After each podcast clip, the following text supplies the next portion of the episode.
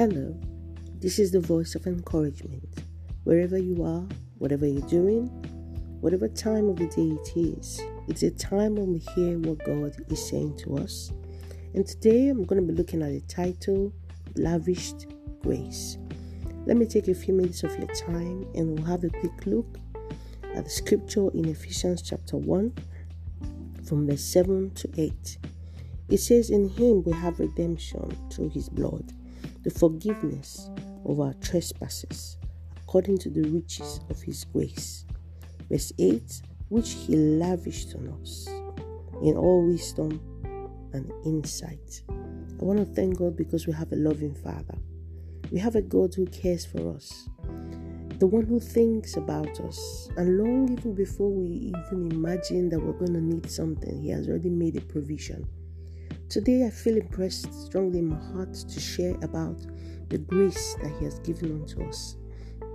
The verse of scripture we just read talks about the benefits we have in Him, that in Christ we have redemption. The blood of Jesus was a starting point. The blood of Jesus speaks mercy on our behalf. The blood of Jesus made a bridge for us because while we were yet in sin, Bible makes us understand that we're far away from God, but the blood of Jesus is what has brought us closer.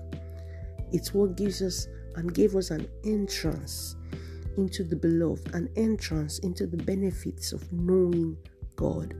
And from this verse of scripture we just read in verse 7, the Bible says that is according to the riches of his grace. God's grace is so, so rich and it looks beyond our needs. And if we want to talk about grace, some people will define it as what we do not deserve, getting what we don't deserve. Another definition is the ability to do what we naturally couldn't do. We naturally couldn't save ourselves or deliver ourselves from sin. But God reached out unto us based on His grace, based on His loving kindness. And if we read on to the next verse, it says, He lavished it on us. He poured it out on us. Hallelujah. He poured it out on us. It was quite expensive, but He poured it out on us. And I want to thank God that that one time that God did that on the cross doesn't mean that that's the only time that we can enjoy that grace. In our world, we've gotten so used to um, using things one time and then we'll throw them away.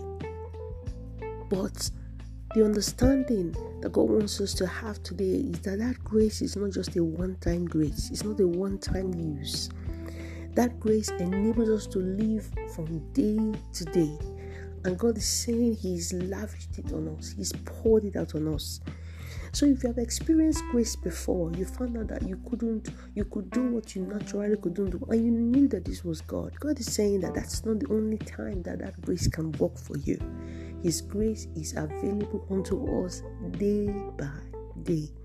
We need to reach out unto Him with heart of thanksgiving. God is saying, I have lavished my grace on you.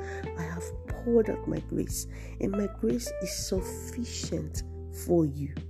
It's not a one time use. So every time we need to bow before the Lord and reach out on the inside for grace.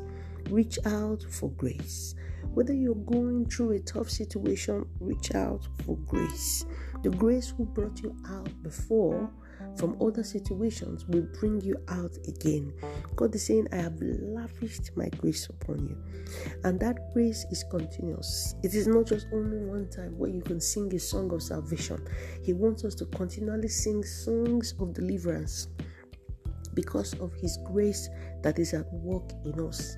And we can boldly say, like Paul, that His grace is sufficient for us because whatever we are, whatever we will become, it is all by grace alone.